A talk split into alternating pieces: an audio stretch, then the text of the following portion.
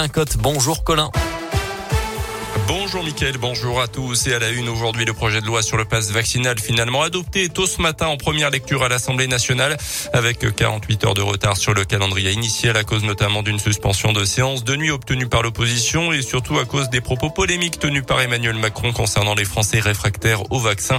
Le texte instaurant donc quasiment l'obligation de se faire vacciner pour avoir un passe valide va maintenant être discuté au Sénat pour une entrée en vigueur mi-janvier.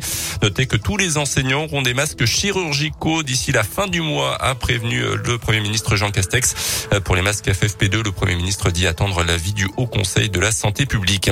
Dans l'un, une dramatique collision entre une voiture et un TER. Hier soir, un passage à niveau à Perona. L'accident s'est produit vers 21h. La conductrice, une septuagénaire qui n'habiterait pas la commune, n'a pas survécu. Une douzaine de personnes se trouvaient à bord du train assurant la liaison entre Bourg-en-Bresse et Lyon. Aucune n'a été blessée. Euh, d'après les premiers éléments de l'enquête, les barrières étaient baissées. La voiture à l'arrêt sur les voies ferrées lorsque le train est arrivé. L'enquête se poursuit après le décès d'occupants de deux maisons à Saute-Brénaz et Saint-Germain-les-Paroisses dans l'un retrouvés morts dans l'incendie de leurs habitations les 21 et 25 décembre. Les autopsies n'ont pas encore pu être réalisées pour déterminer l'origine précise de leur décès. Les causes des incendies restent également indéterminées.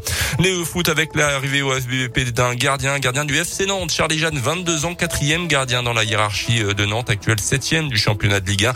Il a été libéré de ses six derniers mois de contrat. Il sera en concurrence avec Anthony Maisonial pour garder les cages du FBBP.